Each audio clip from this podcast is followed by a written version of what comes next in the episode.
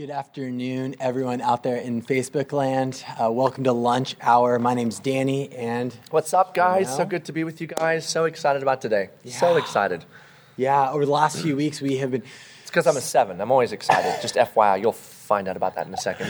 over the last few weeks we have been talking about the Enneagram, which is essentially a helpful tool that for both Renault and for myself has been really helpful in discovering more about ourselves and also how to live in empathy with others. It's driven us closer toward Jesus, which is really the hopefully the goal of any good tool.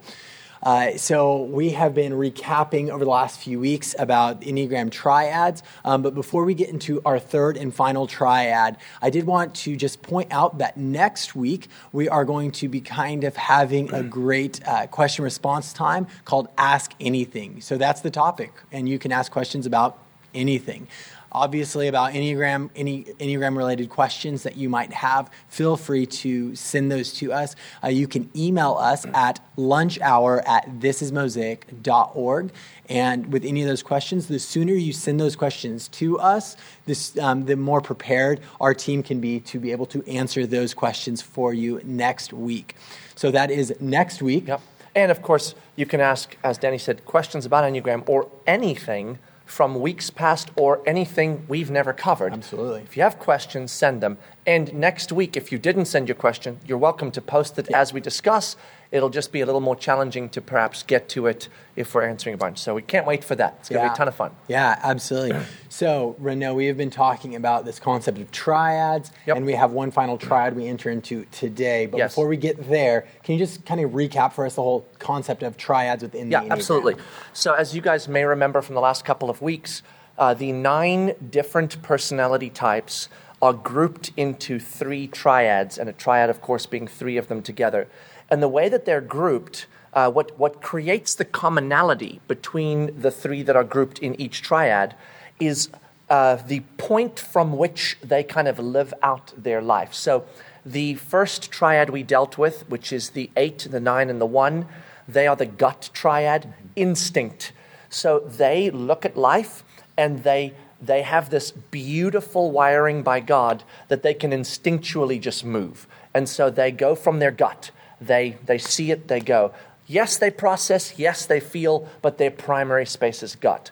Then the triad we dealt with last week is the feeling triad, which is the two, three, and four, where they feel, they empathize, they engage with life, or they escape from feelings like the 3 versus the two. So they feel deeply, um, and in that feeling, they respond, and again, or protect, self preservation or engagement. Yeah.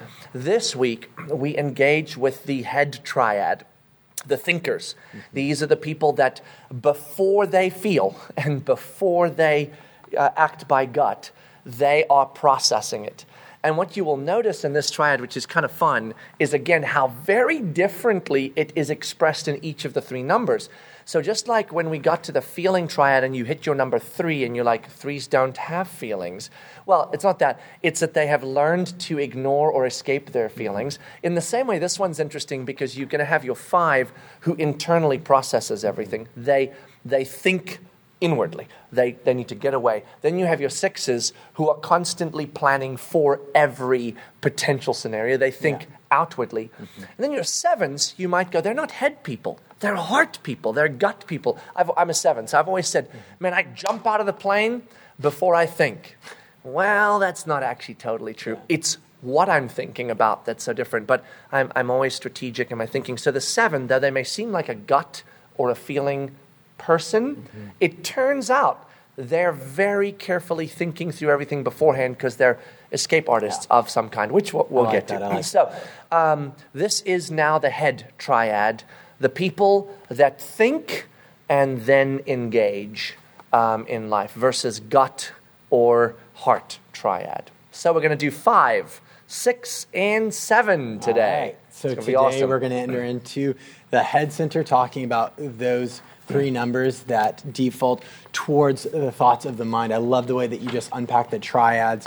Uh, so as we enter in, we are going to really unpack. Uh, different concepts about each one of these numbers. Uh, and what's going to be really cool is when we get to the seven, since we have our resident seven Renault here, he'll be able to speak into that for himself. And hopefully, if you also identify as a seven, that may be Yeah, helpful for absolutely. you. So let's jump in with the type five. Who is the five? Absolutely. So, um, as we've said in the weeks past, I- I'm using paper on this. I always say that because I'm just so not a notes person. But, but um, we, we've worked so hard. Uh, Rick Bonner, uh, our, our discipleship pastor, and his team have worked so hard over the months to carefully and strategically put this into thought that it makes no sense for us to kind of uh, rumble our way through it when we can really Absolutely. engage. So, this is beautifully put. So, type fives out there or if you know a type 5 or uh, are in some friendship or relationship with a type 5 um, here they are the wise person or the investigator is what we call them. Um, and I, I I love again just the beauty of what that automatically just lays on the table. They are perceptive. They are detached. I love that our words are both brutal and beautiful. They are isolated. They are informed. They are intuitive. And they are innovative. I'm not intuitive, I'm sorry. They are innovative and they are introverted. Yeah. So that's a quick generalization of the general sense of the five. and like you mentioned in past weeks, with those initial words, uh, if you identify as a five, that might immediately make you go, "Hey, how dare they say that about me?" Yeah. But those are, like you said, those words are not necessarily good or bad. They just kind of are. They're descriptive. They're descriptive, not, yeah. uh, not meant Yeah. to be Each of our numbers complimentary. have had Yeah. descriptive words that both sound like innovative or detached. And, Yeah. and you're like, what? You- we- We'll, we'll Yeah, see how that plays yeah. out. So the fives, here we go. Ready? If you, I, man, I love every one of the numbers because I love the people that are represented in these numbers by the wiring that God has given them. Type fives seek wisdom and knowledge to better understand the, uh, how the world works.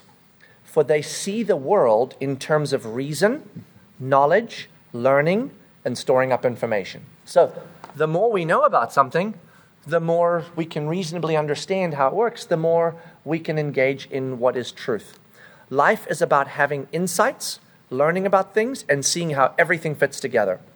They tend to be highly innovative, uh, contemplative, and inventive. Those are beautiful words. They love to observe, to listen, to evaluate. Therefore, they can make great counselors, great teachers, great judges, and many other things. But those are some of the ideas. When a five holds to a core conviction, they can be powerfully influential because they will support their case with careful reasoning. Fives would rather find truth themselves than trust someone else's word. Hmm. So they'll hear you, but then they're going to go, let me go and investigate that to make sure Yeah. that we're clear on that. They are rational and focused individuals, being thoughtful and careful in all that they do. They are stable, level headed, and objective in their thinking. They can remain calm in chaos, and they enjoy helping others see things from different perspectives. They are not prone to self promotion, so they will use social media to keep up with others more than they will use it to advertise their own lives. Hmm. So it's just an interesting in our cultural context context of how a five works. I'm watching you, but I don't, feel like I need to throw myself on the table. So, um, in in the world of the five, uh, where do they then land? Okay, so listen to this. Um, they perceive the world as a dangerous place. So they're like, okay, I, if I don't know what's going on and I don't understand everything, it's definitely dangerous. They live in a compartmentalized life detached from their emotions. If you ask a five what they feel, they will tell you what they think. So there's that beautiful little sentence. How you feel about this? And what will come out of their mouth is what they think about that, uh, without even a second thought. Due to fear of being vulnerable and known, many fives lack the ability to be open and generous with themselves. They hide behind their wealth of knowledge and live inside their own minds. Of all the types, five are the most emo- emotionally neutral or detached of the Enneagram types. They can experience a feeling and then let go of it. They think their way out of most of their problems and predicaments. Mm-hmm. They are constantly preparing and equipping themselves to develop their minds, often at the expense of engaging their bodies. They are ferocious data acquisitionists. Okay, so they are motivated by the desire to be capable and competent. However, in this desire, unhealthy fives will tend toward the false belief that they must withdraw and keep their resources to themselves out of fear of being intruded upon. They struggle to trust other people. This autonomous lifestyle they often lead to a um, often leads to a five running from relationships that may threaten their autonomy to disconnection from others altogether. They, uh, their personality can resemble a castle. This is well put. A high and impenetrable structure with tiny windows at the very top. Being committed intellectuals, they can become argumentative and cynical. If they allow themselves to continue down this unhealthy track, they may tend toward reclusiveness and aloneness. So that's kind of where a five tends to live in an unhealthy version, Yeah. where in the healthy version we heard in that first paragraph. Yeah. So healthy or at their best. Here's the words that describe you fives. We love you guys. Uh, ladies, this is awesome. Analytical, wise, insightful, perceptive, curious, objective, witty, um, perceiving, thorough, knowledgeable, rational, rational, and observant. That's so good. And before we get to Yeah. the next list, I just wanted to pause on one word in particular that you said that I think is so good to describe the five. Curious. Curious. They're Absolutely. curious. In fact, uh, there's a quote by uh, theologian G.K. Chesterton, um, who's long since dead, but he, he remarked this. He said, We have sinned and grown old and cynical, but our Father is younger than we. He has the eternal curiosity of infancy. Because you see, the, the five is a demonstration of God's wisdom, truth, and curiosity. Yep. And that can kind of sound a little odd that God is curious, but God is captivated by everything, right? Renee? Yeah, uh, look, when we say things like this, God is curious, we relate it directly to how we experience Mm-hmm. curiosity. We are, the, we are people or, or creatures that experience curiosity. Yeah. So we don't know things, so we go be curious about them. Mm-hmm. Remember, God embodies all things that we experience because we are image bearers of God. So if we have curiosity, it's because God embar- embodies curiosity. God is not curious in the same way we are, insofar as there's things he does not know. His curiosity is the very essence and nature of his creativity as well. Yeah. And so the five is, in God's scheme of humanity, the body of Christ, the carrier, if you will, mm-hmm. of curiosity, truth, wisdom, and knowledge. That's what the five displays of God in their healthy form.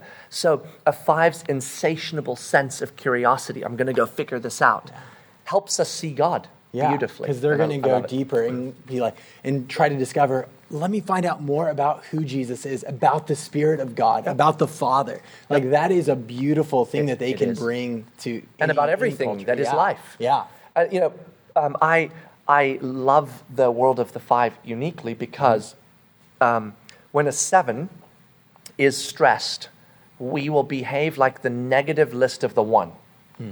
When a seven is not stressed, is completely relaxed, we behave like the positive list of the 5 mm-hmm. So sevens are very curious people when they're when they're not stressed because we, we tap into you fives. We're like, ooh, let's go. And so I, good stuff there. I feel the five Yeah. because when I'm at mm-hmm. my best, I will actually feel many of the things the five feels. So unhealthy fives at their worst. Here they are: over analyzing, heady, cynical, fear of their feelings, detached, distant, closed off, aloof, self reliant, stubborn, stingy, withdrawn, easily depleted. So, again, with each number, we've said this, you're going to have some of each list in your life right now because none of us are fully the perfect, healthy version of ourselves and very few of us are fully the unhealthy version of ourselves. Uh, we are a combination of the both, which is why I continue to come back to what I love uh, that Enneagram experts tend to say, and John, one of my friends, says so well. The Enneagram does not put you in a box, it tells you what box you're in and helps you with ways to become the best version of that and to get out of some of the areas of that box. So, Yeah. as we see, oh, wow, this is where I'm unhealthy, this is where I'm healthy, we can move toward health. So, the five's false narrative, the belief system in the five that is not true. It is not safe to depend on others. It is not safe to be vulnerable. I must know everything. I must understand everything before I engage in anything because it is not safe to trust others and to be vulnerable. Yeah. And I'm not vulnerable when I'm the smartest person in the room and I know more than everybody else. And then I don't have to trust anyone because the person I trust is me, or better said, my knowledge Yeah. of all things. Um, survival strategy. I must be self sufficient, put up walls, and store up information. I must be knowledgeable and equipped at all times. That's why fives hate being surprised. You do not want to roll into a five's life with a question in a crowd in public that they're not ready to answer. They will not like you. Yeah. So, because it makes them feel all the things that are Yeah, here. Okay. yeah. So, how do we best love a type five? You're going to mm-hmm. hear some of that in here. First of all, be independent and not clingy, please. So, a five just appreciates people that kind of jump in and are mm-hmm. independent. Give me space. I need a lot of alone time to recharge and process my thoughts and especially my feelings. Okay? Speak in brief and uh, in a brief and straightforward manner. Yeah. With a five, just kind of get to the point Yeah. appreciate my objectivity, my intellect, and my wit. Fives can be very witty, that sort of beautiful, dry humor that you just, you got to be smart to catch it.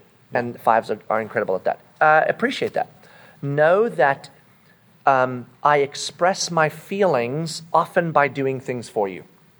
So when a five is doing something for you, look past that and go, what are they expressing in a feeling by doing something for me? And then appreciate both the doing and what that probably was saying about how they feel about you. Tell me what I need in a matter of fact manner rather than in a demanding manner. Hmm. So just, hey, I, I need this from you instead of, please, you gotta. Yeah, don't make it dramatic. Don't make it Yeah, a dramatic. yeah. Don't get emotional. Just tell me what you need, and. I'll, I'll get right on it. Never embarrass me in public or put me on the spot. Fives don't like that uh, because they feel very vulnerable then, and they're not ready, and that's not not a place they like to be. I typically do not like surprises. This is a five speaking. Give me plenty of time and space and tell me my boundaries, my deadlines, and your expectations. You might as well, because I'm going to take my own sweet time anyway, because I have to get everything figured out in my head before I move forward. So, with a five, especially if a five is in a space with you in a relationship or in a workplace, the more you can give them um, boundaries, deadlines, and expectations, the more they will be adequately prepared and give you what you need. Yeah. The more you keep it ambiguous, just go get this done and please do it quickly. Yeah, yeah. Not like helpful. For almost all of these, there's a very consistent theme of the five desires clarity. Just be clear. Clear. Yeah.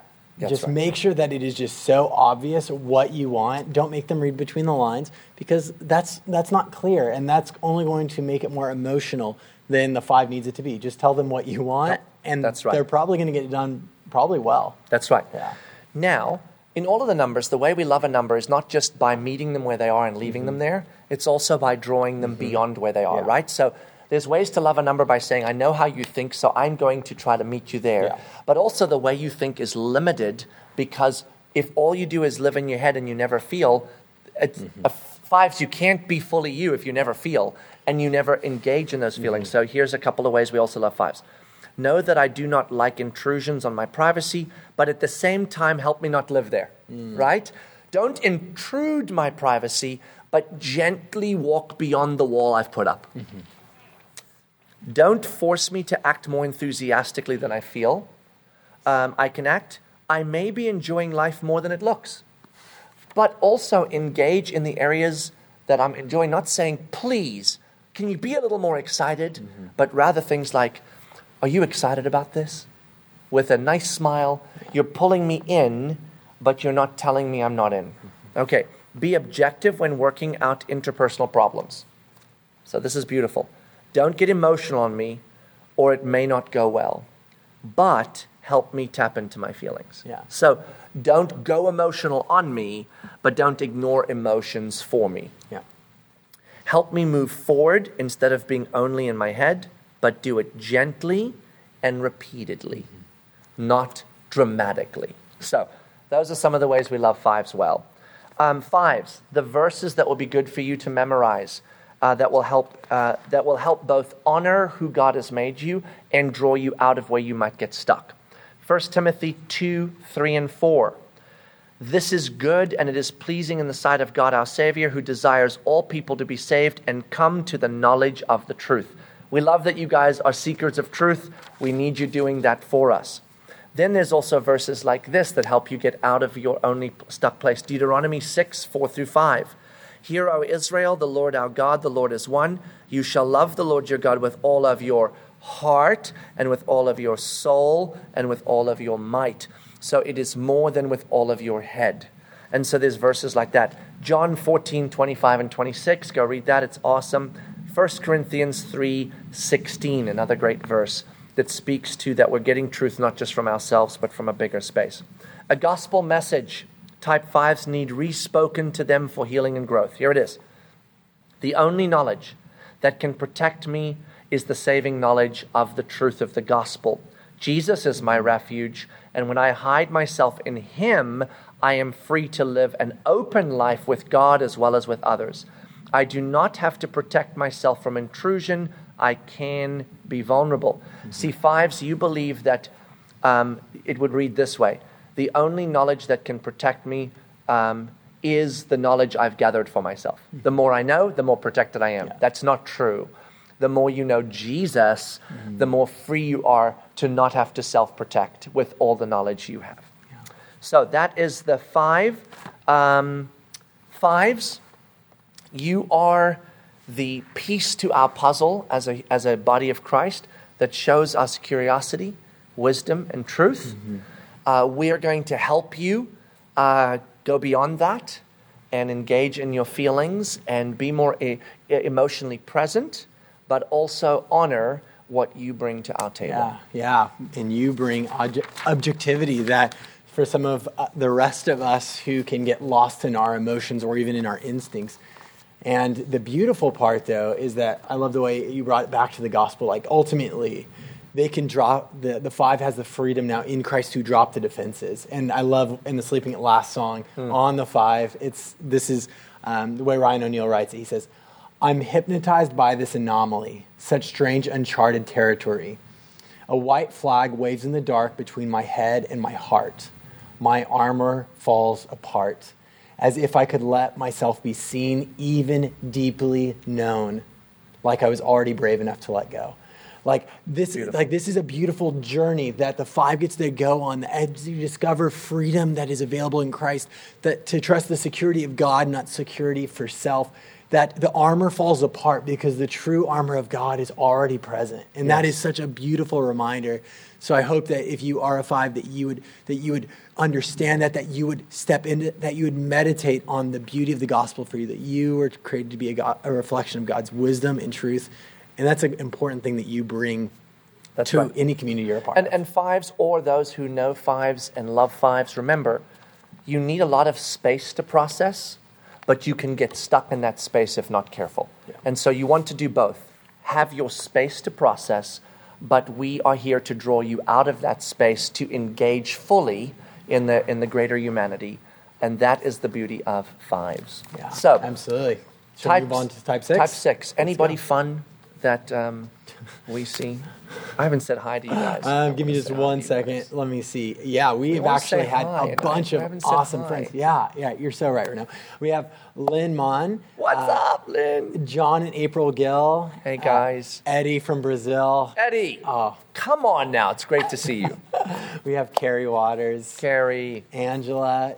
Um, oh gosh, so good to see you guys. Chard, um, Chard Clark. Uh, of course, Obi is listening in because What's up, Obi? Obi's always on here. What's up, man? Yeah. Um, Vivian, um, did I say that right? Viviani, uh, Suzanne, Michelle, Christopher, Corey, Tim, Maggie, Yes. Candy. Guys, so many awesome people. Emily, So Natalie, Yara, and if anyone else, sorry I didn't get to your name right just this second, but just so many great people are on here. Um, So good to see and, you guys. And specifically, Candy. Uh, says that she is a six. So as we enter into the six Here we right go. now, Renault, So gonna be a awesome. of accountability for that. Let's Love jump it. in. So, Candy, right. as we go through this, tell me if you feel it. All right. It's awesome. Here we go. The loyal person uh, or the questioner. So, um, I, I, I'm going to say this uh, just because some of the numbers, as I've gotten to know some of my friends with those numbers, and, and one of my best friends, Scott South, is a six. And so, in, in my world, like I'm like, oh my gosh, I, I having a six in my life is awesome. But um, I, I always say of the sixes, uh, they are the headlights on our car as a human race. We're driving down the road, there's dark territory, and we're just all going. Eh. And the six is the ones going, Is anyone else seeing this? Is anyone else? There is a turn coming up, and if we don't turn, we're going to die. Yeah. And, and so the sixes in their best form are the headlights, and the sixes in their worst form are the person in the back of the car screaming the entire time that we're going to die, right? So uh, I, I love that. So they're the questioner, but they're never going to get out of your car. If we die, we die together, even though you're going to kill us. So I, I just, I just love it. So here we go. Um, the words that describe the sixth person, fearful, uh, you can see why now, because they're wired to go, is anybody else seeing this? And they pretty much believe none of us are. Yeah. Like nobody else is seeing this. So I gotta, I gotta shout it. Yeah. Loyal, responsible, committed, procrastinating. We'll talk about that a little bit, and suspicious. So th- there again, the beauty and brutality of our life as a number. The type six value faithfulness, reliability, mm-hmm. responsibility, and duty. That's Those what they value things. in themselves and in those around Yeah. them. They often make great leaders. They desire to be prepared, trustworthy, and are conscientious toward others. Above all, they value safety, security, and stability.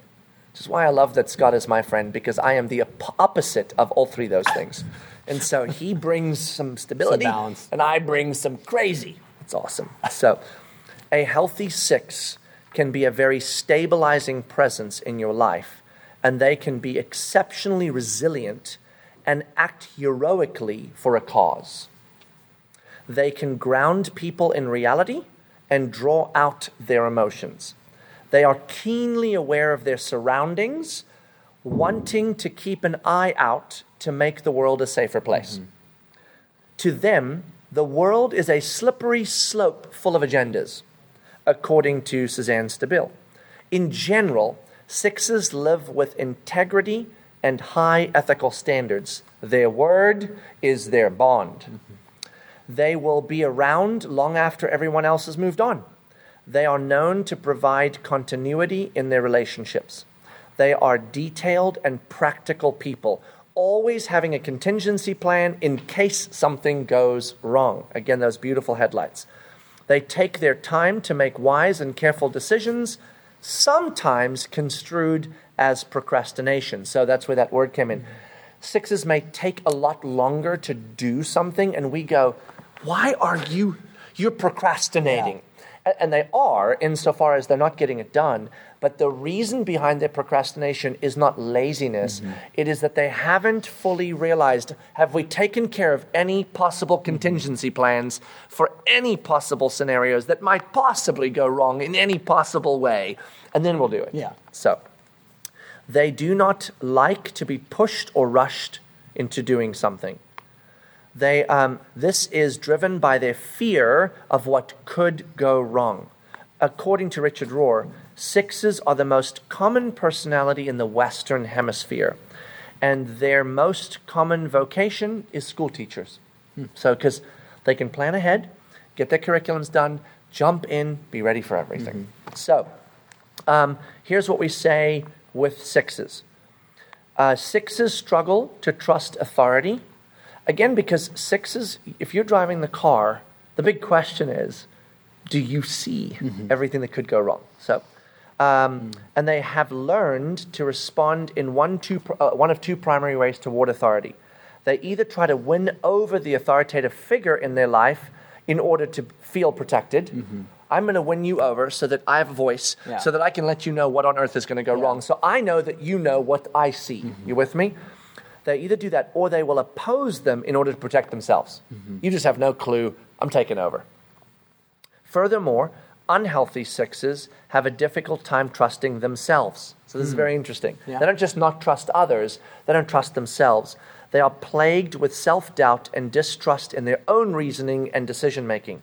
They look relentlessly to try to find some structure to hide in, an environment that will reassure them uh, and make them feel safe and secure and stable.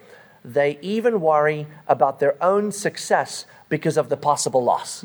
So, fear is what drives an unhealthy six, which helps explain why they may have a difficult time with following through. Like the five, they live in their heads. However, sixes will let their thoughts run wild. Yeah. Fives are internalizing. Sixes are externalizing. Well, what about this? And what about this? Have we thought about this? And have we done this? And is this in place? And I don't think we should do that. It's always like I'm just letting it uh, all run wild. So much so that they do not, um, that if they, they, that if not curbed, they will begin to worry about what they are going to worry about. Isn't that awesome? They worry about what they're going to worry about. Thinking replaces doing with a six. In an unhealthy state, six, sixes will protect their fears, I mean, will project their fears onto others, which leads to paranoia. Sixes have a unique way in which they will deal with their fears. Those that tend to withdraw due to fear and anxiety are known as phobic 6s mm-hmm. and they will make up the majority of the sixes, the unhealthy sixes. The few who face their fears and anxieties with an air of strength and toughness are called counterphobic sixes. Um, they will come across as rebellious, aggressive, and outspoken. Yeah, yeah, and even to the point for the counterphobic six, six, because maybe for some of you, you would look in your heart and be like, "Yeah, my my core fear is fear itself," and so like you identify with that heart motivation, but you're like, "But I was afraid of sharks, so I went shark cage diving. I was afraid of."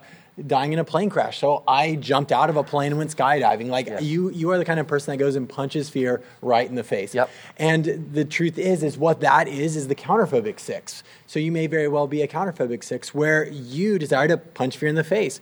But what that ultimately is, is that's behavior modification, not heart transformation. It's actually a protection Yeah. from your fear this way. I will prove to myself not to be afraid because I'm always feeling afraid. So after I punch the shark in the face and I come back, I'm still actually afraid of sharks, Yeah. but I can at least say to myself, well, I'm not afraid of sharks because Yeah. I've punched a shark Yeah. in the face, but I'm actually deadly afraid Yeah. of sharks. And so, whereas the other Yeah. person never, ever, ever goes in any body like of water, including a swimming, Yeah. swimming pool, because Yeah. what if there's a shark in the swimming pool? Someone might have put one there. So the, the, the pure versions of both sides, Yeah. right? Yeah. So in its in its most common form, it is the six constantly needing to see every possible scenario and every possible outcome before they can move forward because they want to make sure they've mm-hmm. thought about every possible contingency plan. Okay, healthy and at their best, loyal, hmm. trustworthy, committed, sensible, stable, practical, likable, courageous, supportive, cooperative, prepared, faithful, watchful, and careful. I mean, who doesn't want a six on their team and in their life? That is pretty awesome. In an unhealthy version, Here we go. Um, cautious to the point of frozen, worried about everything, controlling, worst case scenario oriented, paranoid, indecisive, rigid, timid, suspicious, defensive, self doubting, insecure, hypervigilant, vulnerable.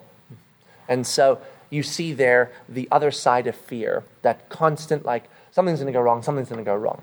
So, uh, again, um, just remember this. We've talked some about the whole idea of where we gravitate toward um, in our stress point or, or, or not. So, so, for example, nines out there, when you're super stressed, guess which negative list you gravitate toward?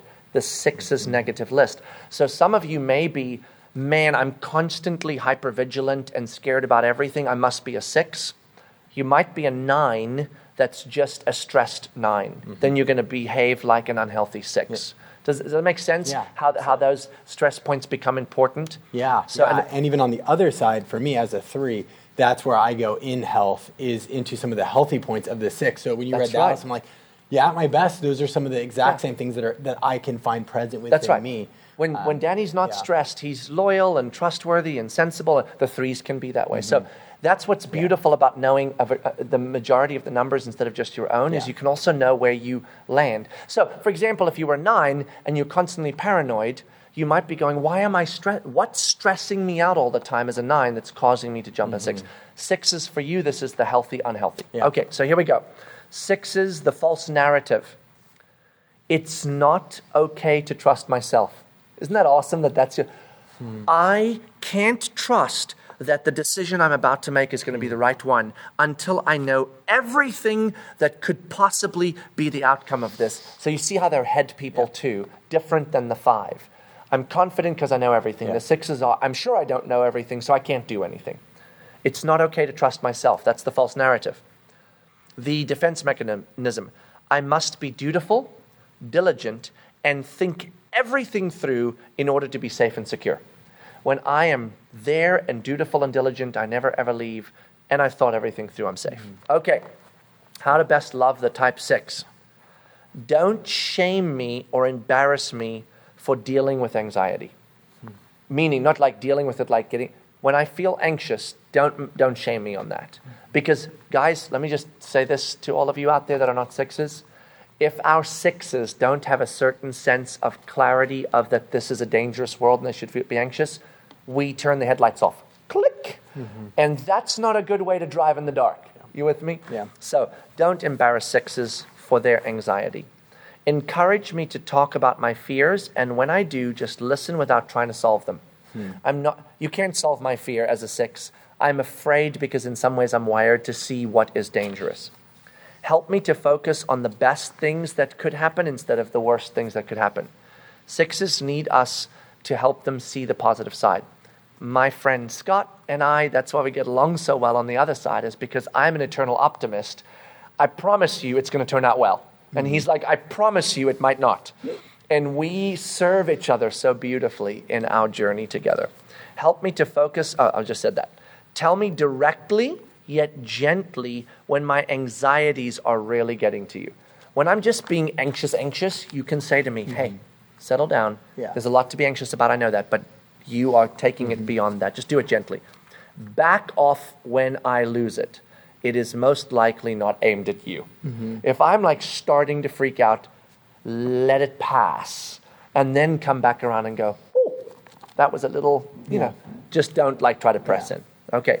Be open and honest rather than flattering and overly nice.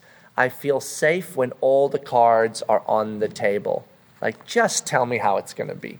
Give me the full bad news. Mm-hmm. Let me know that you are looking for a way to resolve our disagreements in a constructive manner. Mm. Encourage me to take risks. It is the only way my deepest desire will ever come to fruition. Re- reassure me that everything is going to be okay. It's okay with the six to say to them often, Man, I, I know there's a lot here that could go wrong, but I promise you, we're going to get through this. Everything's going to be okay. Uh, laugh with me, joke with me. I have to have a good time. So, for sixes, a lot of times just having some fun with them is great for them. Tell me when I'm doing a good job. That's important. Acknowledge and appreciate the fact that I am loyal, responsible, capable, and have the ability to come through in difficult situations. All right. Uh, type sixes, the verses that will be good for you to memorize. 1 John 4 18. There is no fear in love, but perfect love casts out fear. For fear has to do with punishment, and whoever fears has not been perfectly in love or perfected in love. God's love for us is the answer to trusting the dangers of this world. Mm-hmm. Colossians 3 3, 1 Peter 5 6 through 7, John 10 27 and 20 mm. through 29, Joshua 1 9. The gospel message type sixes need respoken to them for healing and growth. I am safe in Jesus Christ. For my life is hidden with God in him. Whatever circumstances may come to fruition that are dangerous, he is bigger than them, and I am safe in him. I have nothing to fear because Jesus took the punishment I deserve for my sins, and I am forgiven for my sins. He is now my rock and my foundation. It's beautiful. Yeah. It's beautiful. So, sixes, you are safe in Christ. Uh, he is your solid rock. Yeah, yeah, and and that's why I think uh, such an important word for the six is the word sanctuary. I mean, Yes. The word sanctuary is Yes. safe place, and the reality is is we live in a very unsafe world where so much about the world is chaos. Um, so much of it is destructive in some way or another. Even places that we would imagine are safe, we don't always find them to be safe. But if we can find ultimate safety in Christ, then I think what uh, "It's Sleeping at Last," the song for the sick says, I think is so so good.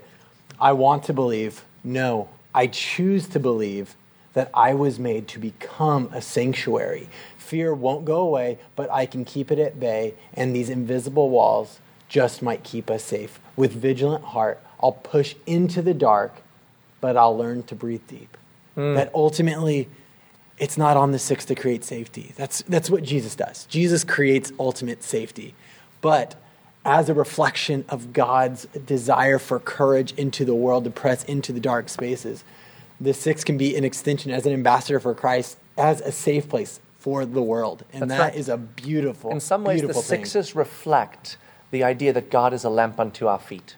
The sixes can become a lamp to us as God uses them, and then becomes a safety for the rest of us that shows us a way.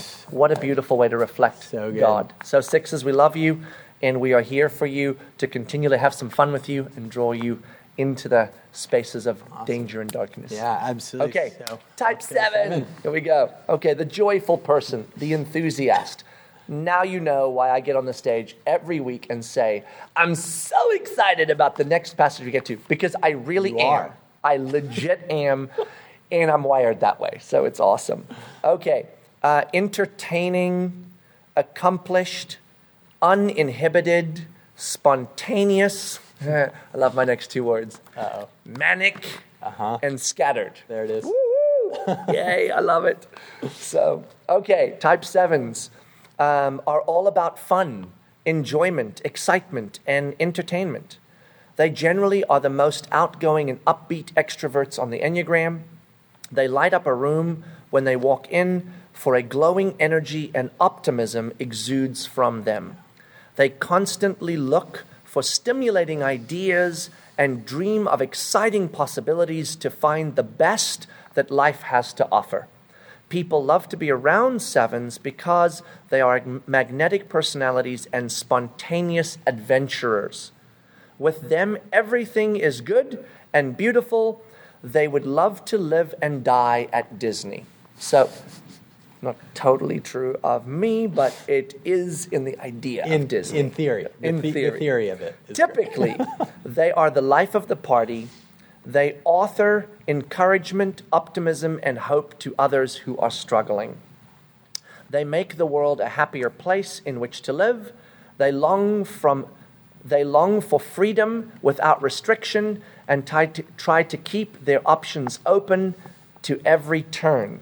They fear that they may miss out on something boredom means that they have they will have to face emotional pain and that is a tragic death sentence to a 7 the second a 7 isn't either busy with something fun and adventurous or thinking about the next fun and adventurous thing they're going to do they actually have time to be present in the here and now which includes some pain and that's a death sentence because we don't do pain very well.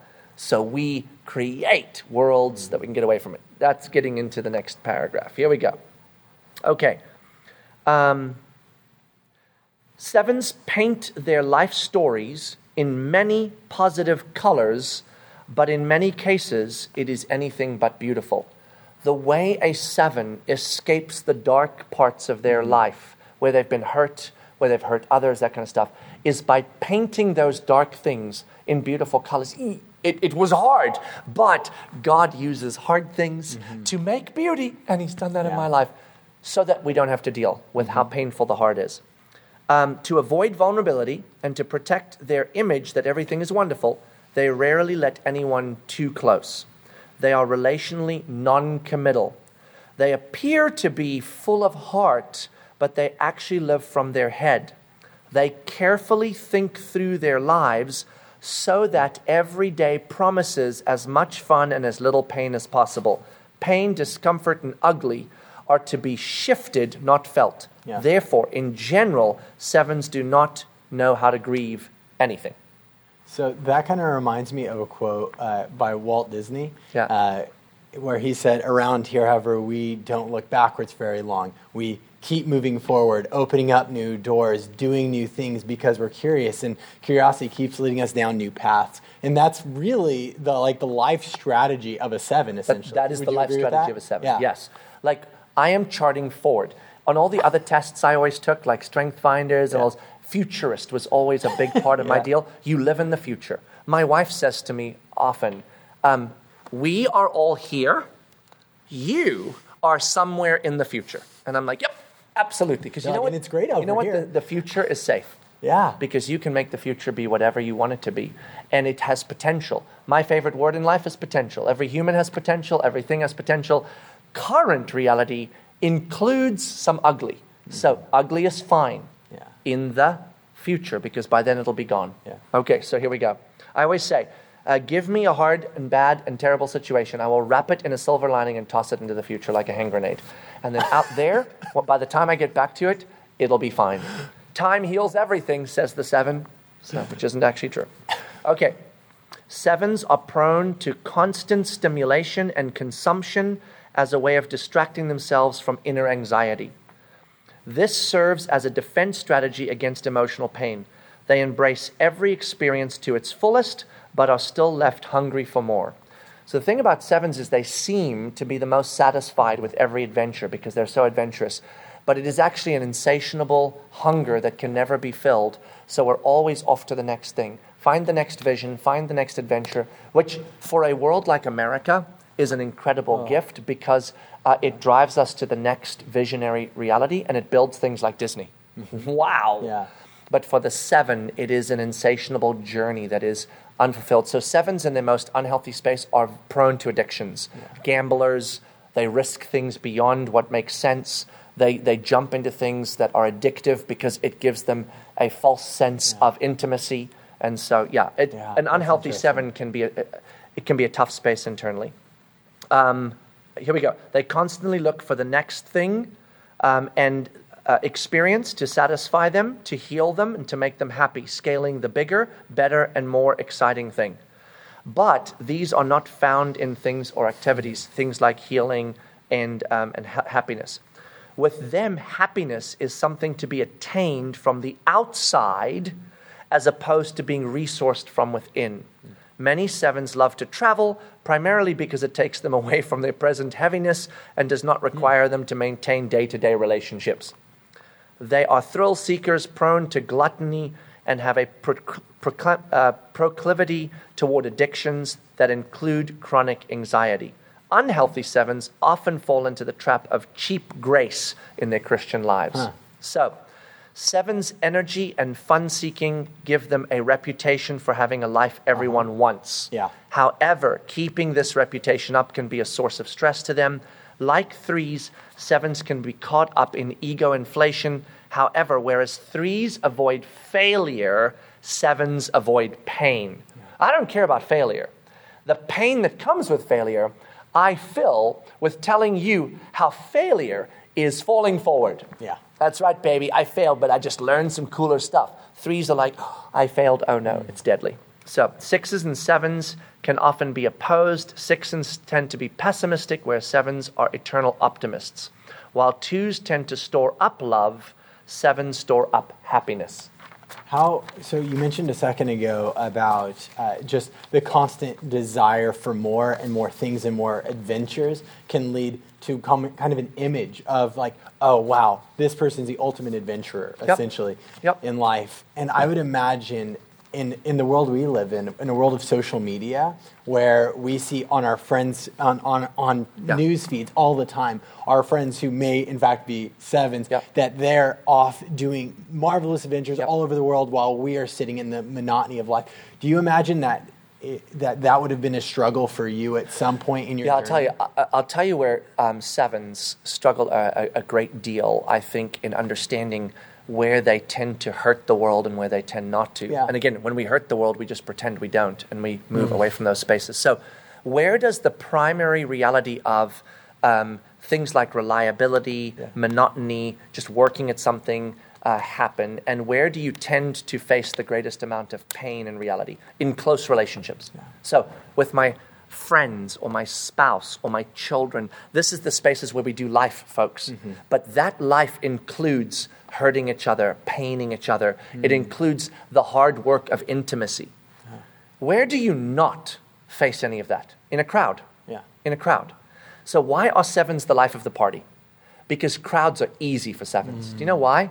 Because in a crowd, you are. You, are, you feel uplifted because the crowd looks at you mm. and they go, Look at that seven, charging ahead. Next adventure, visionary, Yeah. lights up a room. And I can create everything but pain in a room like that. Or to a person that I have no deep relationship, ongoing relationship with, put me at a table with that person, bring me some hopelessness. I will bring you hope. And not false hope. Yeah. I mean, when I have the gospel, so, so that's one, one of the reasons I love what I get to do as a pastor, is when life is struggling for people I'm around in our congregation, if you need me to stay with them and follow up with them for 20 weeks, journeying with them through the hard monotony of bringing them out of a hard relationship, I will let you down, fail you, and you will be deeply disappointed. Because that's a hard space for me. Yeah, absolutely. But in the moment of the crisis, where it's really hard and you feel lost and hopeless, get me at your table. Yeah. And I will genuinely bring to that space the beauty and light and hope and optimism that God brings to that space and give you light to see past the darkness. I do that very well. But you can imagine now in my close relationships how Brooke, my wife, often feels like when I need you most present, when things are hardest, you either escape those spaces with, and let's, let's go on a date night somewhere fun. Why are we doing that? Because today was a hard day. That's my solution to every hard day. Let's go have some fun. Yeah. Or I do this. I enter it and I go like this to her. Now I hear you. That sounds really hard. Our, our, our home is a tough place right now.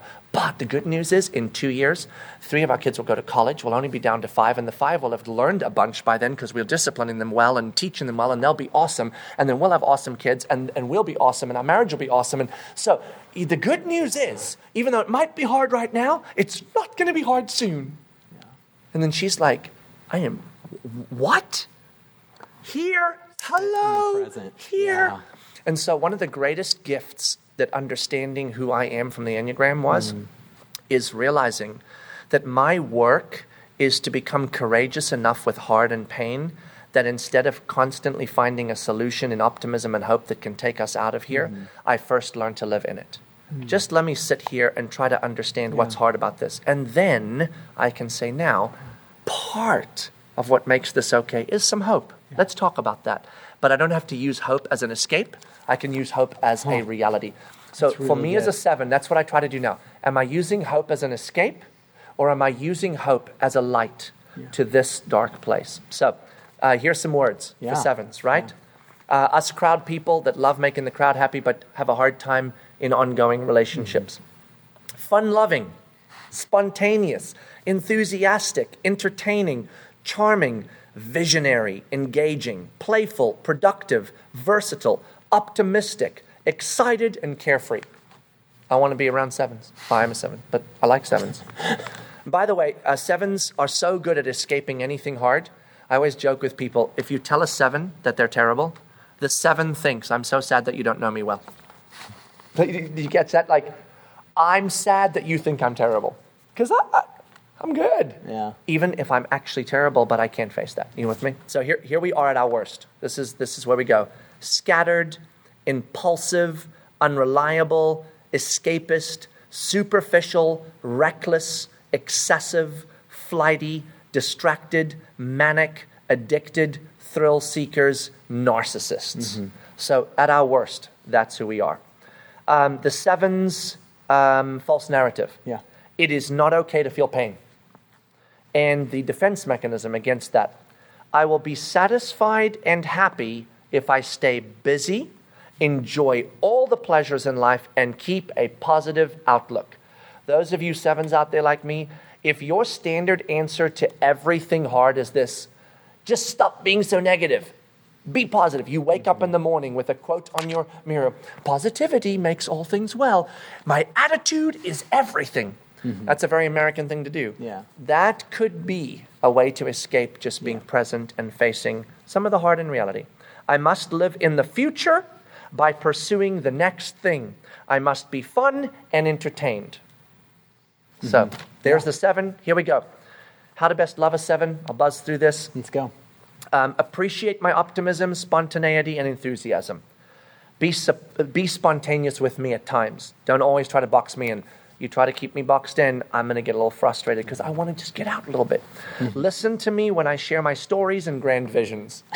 Uh, meanwhile, don't let me do all the talking, but gently make me listen to you. Sorry, I know we're out of time very soon, but I got to say this one thing. So, um, my wife and I, for the first 10 years of our marriage, probably more, okay, th- this is our entire life story. I roll in with another grand story or vision we we're going to do this and we're going to try that and it's going to be awesome. My wife is a one. So she is very practical and precise. She's, she sees the flaws in everything and then reforms them, right? So here comes a seven with a grandiose vision that is so flawed, it's ridiculous. But I don't see any of the flaws, I just see the vision. Then my wife would immediately respond with my vision, with pointing out to me why this vision clearly can never happen because of its magnitude of flaws. She, I always called her the balloon popper. I blow the balloon up and she goes, pow, and the whole balloon dies. And I walk away from my wife going, she is a vision killer. But I'm a seven, so I'm optimistic and I wrap a, a, a silver lining around that. My wife's just trying to be helpful. Mm-hmm. So for 10 years we did that. Then she'd go for three days and process she'd work all the flaws out in that grand vision and fix it. Come back to me three days later and say, You know that thing you shared three days ago? I figured out how we can do it. And I'd go, What, what thing? Because I've moved into the future. I'm past that stupid idea. I've got a new idea. And I'd go, Oh, I, that's fine, but look at this one. And she'd go, Pop. And I'd go, uh, And she'd go, Figure it out and bring it back to me. And that was our whole life. So she constantly felt like, you just throw new stuff at me all the time. We never get anything done. And I constantly felt like you pop every idea. Mm-hmm. Now, 22 years into marriage and understanding each other, I know I bring ideas to her. I try to not bring them to her until they're stuck in my head for a week. Because otherwise, they're just seven ideas, right? When I do bring them, she's learned to listen to my idea, nod, mm hmm, mm hmm. And when she's done, she's like, okay, well, that, that sounds really interesting. I, I'll, I'll think about that some. It, it could be a great idea. And I go, thank you. Then she goes and processes and comes back and tells me how we might get them done. And you know what the fruit of a seven's vision and a one's incredible reforming beauty is? Uh, Mosaic Church, Oxum Coffee, Love Made Visible, Our Lives, Eight Kids. It is the combination of an insane seven and a insane one living together and learning to love one another. So this goes well when you do it well. This yeah. goes badly when you yeah. do it badly. Sorry, I'm getting off track. Here we go. Okay remind me that problems are not, don't simply go away. That's helpful because I just believe they're going to disappear. That I need to face them as opposed to denying them and glossing over them. Encourage me to be still. Just stop. Rest. Take it all in. Um, uh, uh, Stephen Smith is one of my mentors, does soul care a lot. Mm-hmm. He does yeah. this to me all the time. He's like, stop being a Joshua and be an Enoch. Stop charging for the next adventure and just be with God a little bit. So it's been super helpful.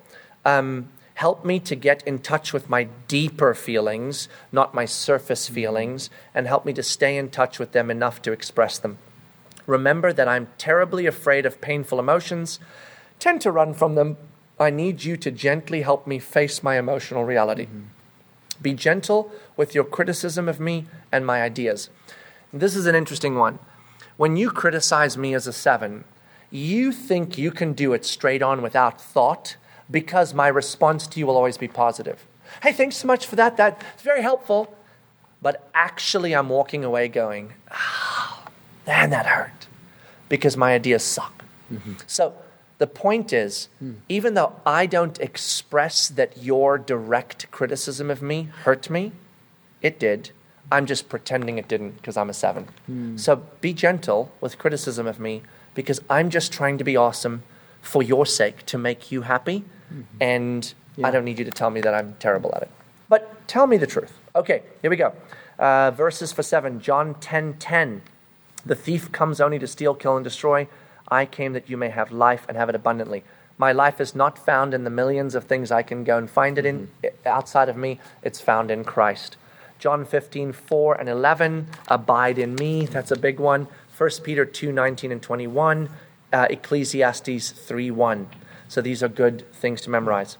Finally, a gospel message for sevens Jesus is my true and lasting joy. Only He can satisfy the longings of my heart. In Him and only Him do I have life to the fullest.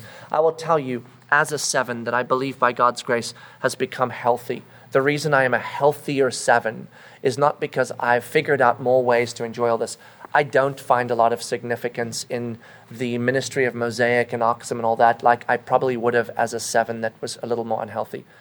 I have come to a place in my life where I've found such extraordinary beauty in Christ and the ongoing adventure that exploring Him is that I find most of my joy in life now exploring the gospel and Christ more and more. So I've diverted much of my seven need to go explore the next mm-hmm. thing to just go, Jesus is an adventure beyond anything. There's more of him to know than I will ever know. So I can just go know him more and more. Yeah. And there's enough there for any seven. Yeah to find everything that we'll, we will ever need to fulfill us. And so Christ, once again, ultimately becomes the answer to the seven. So there's the seven in a so, nutshell.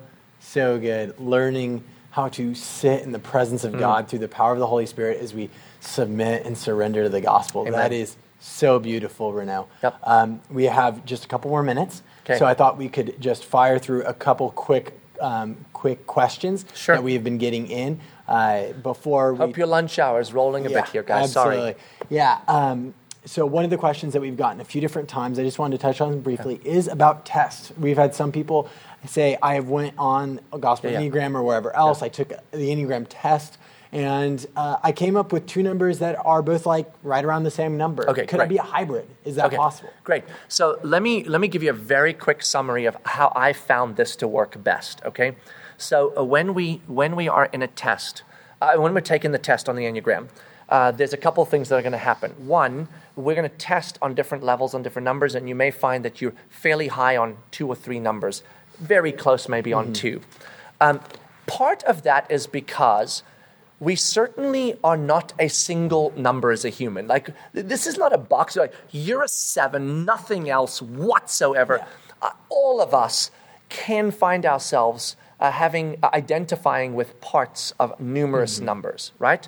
And so when we take the test, the expectation is you'll be high on some numbers and low on some numbers.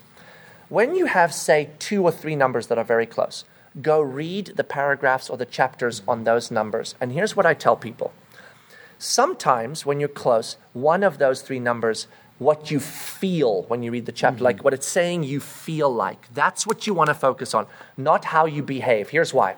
In our culture, we have all modified our behaviors to match our exactly. cultural contexts, okay? So good. So I was just talking to somebody actually um, this, this afternoon, but right before this podcast, and she tests as a two.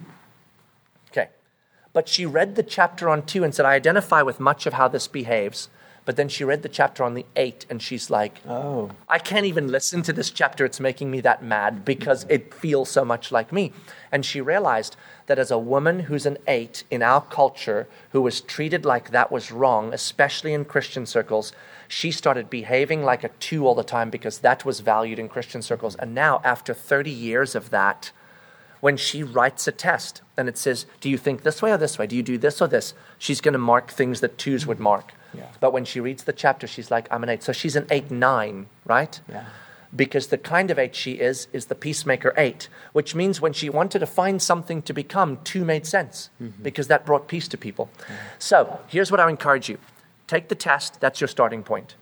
Then go read the chapters. The one you find is probably you. Yeah. The secondary number is the one that you'll identify with. Know that number because you'll be like that in some ways. Your wing is not your secondary number, it's the kind of number you are. So if I'm a seven yeah. with an eight wing, it's not that I'm like an eight.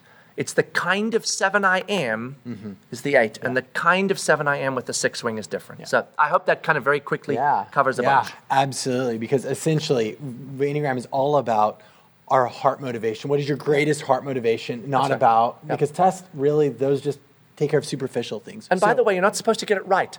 I found my number and I know I might be an eight. Which number you identify with, start there and live that out. Know yourself, know others. Yeah, try it on. Try it on and on. see if that fits. Yeah. And a great other resource that we've talked about that we want to point you back to is the Sleeping at Last podcast. Guys, listen to me. Yeah. Go listen to the Sleeping at Last songs and then go listen to the podcast. And that will help you better than any test or book kind of identify with which of those close things you probably more land on. Yeah. Yeah. And if you have any other questions next week, uh, go ahead and email your questions into lunch hour at thisismosaic.org. Any questions, maybe it's about Enneagram stuff, about any past weeks, or about anything we haven't really gotten to talk about yet. We'd love to answer those questions next week as our topic The is. whole hour next week. Ask, anything. anything. I love great. it. Thank you guys for tuning in. Have a great rest of your week. Thanks, guys. Been great to be with you.